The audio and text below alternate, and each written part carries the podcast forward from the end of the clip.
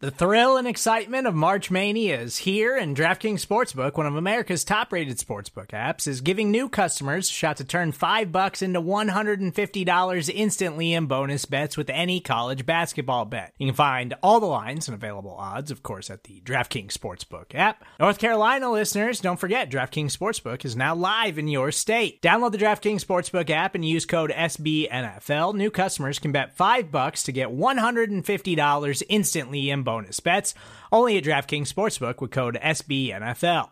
The crown is yours. Gambling problem? Call 1 800 Gambler or in West Virginia, visit www.1800Gambler.net. In New York, call 8778 HOPE NY or text HOPE NY. In Connecticut, help is available for problem gambling. Call 888 789 7777 or visit ccpg.org. Please play responsibly on behalf of Boot Hill Casino and Resort 21 plus age varies by jurisdiction. Void in Ontario. Bonus bets expire 168 hours after issuance.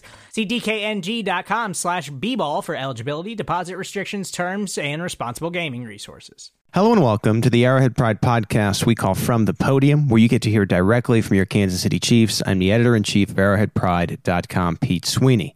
It's Monday, which means a Zoom conference call with Chiefs head coach Andy Reid after the team's 31 to 13 win over the Washington football team. So let's get right to it. Here's the Chiefs head coach Andy Reid. Anything right now for you injury wise? Um, we're working through all of that uh, as we speak. So um, listen, I was I was proud of the guys for battling through that game. There were obviously some downs in that first half that um, we had to power through and um, still keep our trust in each other. And uh, I thought the guys did well with that. The I, I thought Spags had a nice game plan uh, for for them, and uh, you know that showed up really with the shutout in the second half. There, I, it really showed up. And so, uh, and then offensively, um, you know, the turnovers hurt us in the first half, and and uh, the guys kind of worked through that and we got it straightened out for the second half and we did some better things. I mean you know came close to 500 yards there uh, total offense and pat ended up having uh, worked through some of the problems early and then ended up having a, a pretty good game there. So that that worked out well. The the offensive line did the same thing. Receivers did the same thing. And um, and the tight ends likewise. And the one the one injury was jody. He does have a torn Achilles. So, um, uh, you know, that, I was sad to see that happen. But, the, um, you know, the, I thought uh, there's a time and a place where you've got to be able to do what, what we did yesterday. And, and, uh, and I thought the guys did a good job with it. Anyways, with that time, George. First to Pete Sweeney. Go, Pete. Brad, I'll just have a, a quick follow up. Um, Coach, um, I, I, know we're not going to get anything injury wise stemming from the game, but um, Kyle Long's a name we haven't said in a while uh, finally el- eligible to come off the PUP. I was wondering if you had an update there, if you might open the practice window this week. Yeah, so I normally meet with Rick here this afternoon, so I'll, I'll know more about all of that once we get to that point, Pete. But right now, I don't have anything for you. And then Mike Remmers, I just was wondering, uh, upon your look, how did how did he perform? Do you, do you feel yesterday?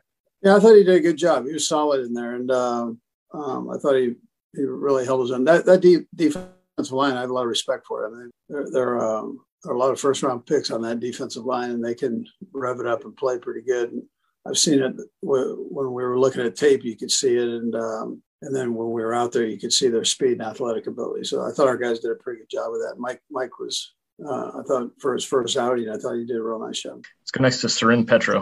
Go ahead, Soren. Uh, Brad, I'll, I'll have a follow up. Uh, Coach, I know you don't like to uh, discuss what you know maybe some of the private conversations are, but uh, maybe you can uh, give us a little window into maybe the tone or tenor of what Patrick said to you going in at the half. At the cameras caught you guys kind of talking, and it seemed like he came over to you and said something. I know it had been kind of a bumpy first half. Can you share anything of what the conversation was? Yeah, I mean, he just said, "Hey, listen, we're gonna get it right," you know, and um, it really wasn't that long of a conversation. He said, "We'll, we'll get it right." Okay, and then uh, his interception right? Like, I mean, I, it's pretty simple to say you can't do that, right? I understand. Yeah. Is that is that though? Uh, you know, kind of an example. Was this? Uh, you know, listen, you're three and three. I don't want to say rock bottom. That doesn't seem like an appropriate term for a team that's you know where you guys are. But was that kind of like, hey, just maybe that was the pinnacle of the frustration, or or, or maybe him trying to push and do too much, and and now maybe it's out of his system, and you and you move forward. Yeah, I, I think um, I, I'd say you're accurate just on doing too much there. You know, I, I don't know if the whole other thing resonated in there, but it, he uh, um, he was trying to trying to make something happen, and uh, you know there was a fumbled snap. He picks it up. And Now it's one of those deals.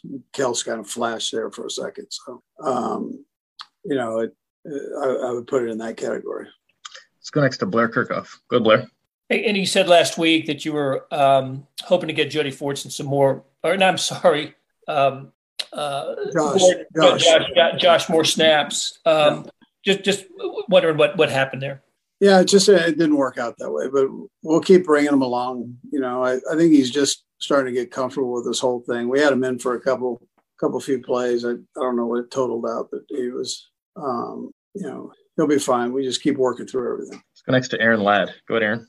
Brad, and I'll have a quick follow up with this one as well. But I'm I'm listening through some of the sound last week, Andy, and you talked about offensively. You guys are one of the best in the history of the league uh, on scoring per possession, and we kind of saw that in Washington. You spoke to that, the kind of 500 yards. Do you feel like the turnovers, however, are kind of a fatal flaw? Maybe where opponents see that, or maybe guys in your own locker room kind of feel that, uh, you know, you just can't sustain that amount of turnovers. Yeah, so two separate things, but yeah, I I think those are fatal flaws. They they they kill drives. Obviously, if you're not on the end of recovering a fumble. Um, so, and then I tell you, um, at times, you know, I mentioned this last week. At times, guys will press and try to do too much, and then um, you, you, do that, and, and that's a problem.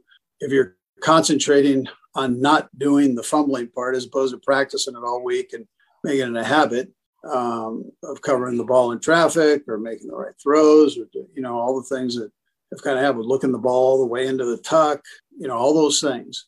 Um, if you don't make those a habit and you're concentrating on game day then then there's a problem. That can be a problem. So we, we just go back and we try to focus in on the positive part of catching the football and you know those fundamentals. And it's been really fun to see mike danna kind of ball out and make a good rise for y'all. What have you seen from him and what has impressed you in the, in the first six weeks here yeah, he's done he's done some good things. It was good to see him punch that ball out yesterday, and um, he's a real smart kid and uh, plays hard and aggressive. Uh, you know, he's not the biggest guy in the world, but he, he sure plays hard and and uh, and is, is very smart. Let's go next to Matt Derrick. Good, Matt. Hey, coach, you, you, had another good day yesterday on offense on third down. Um, just, uh, you guys have been going along about 60% of clip better for a while now what is it about this team that you just does the makeup of this team that makes them so formidable on third downs? Yeah, well, we're we're doing we are doing a good job with that, and um, I, I would tell you the execution has been good. We've been able to keep, for the most part, our third downs in a reasonably manageable position, um, and that that helps.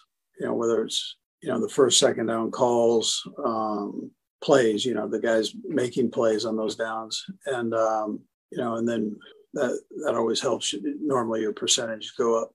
And then I think the coach has done a nice job with, with that. Mike Kafka, EB, I mean, these guys work on that like crazy. So, um, you know, I think they've done a nice job there too. Last two will go Todd and then Matt. Go ahead, Todd.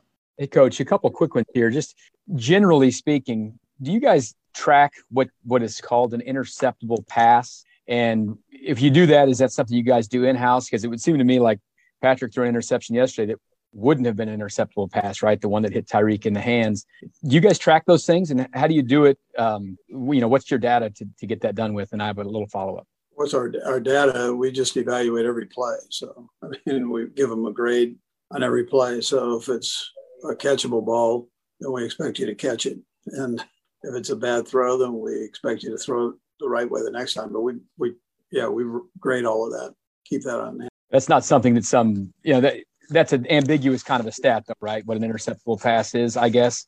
What one would consider would be interceptable to someone else. That, I'm just trying to find what the gray area is there because it seems to me like it sometimes it's just unlucky, like a pass like that to Tyreek that shouldn't have been an interception, but it was. Yeah, we've had a couple of those, so I mean we, we've got to do better on those. But no, we keep track of that. Yeah, as coaches, we keep track of that. Absolutely. We'll ask to Matt McMullen. Go ahead, Matt. Hey, coach. Um, so you mentioned last week how you looked forward to both sides of the ball playing well at the same time. Well, you got that in the second half. It was true complementary football. How encouraging was that, and how can you guys build on that moving forward? Yeah, so I mentioned that yesterday. Uh, just that we we need to build on it, and um, we will. Um, and, and, then special teams, I also thought did a good job there. So, um, which also becomes important. But listen, if you can get if you can get the offense and defense playing well, then you see what you you got to see that second half. I mean, it, um, you know, and and it's important that we we keep growing there and that we do eliminate the turnovers and we create turnovers and you know all all of those things that um, you're supposed to do to win football games and and then have a solid special teams unit. So um, that's what we're striving for, and I know our guys are hungry to do that. Um, and so we'll keep working at it. Coach, we appreciate the time. Thanks for joining us. Okay, thank you.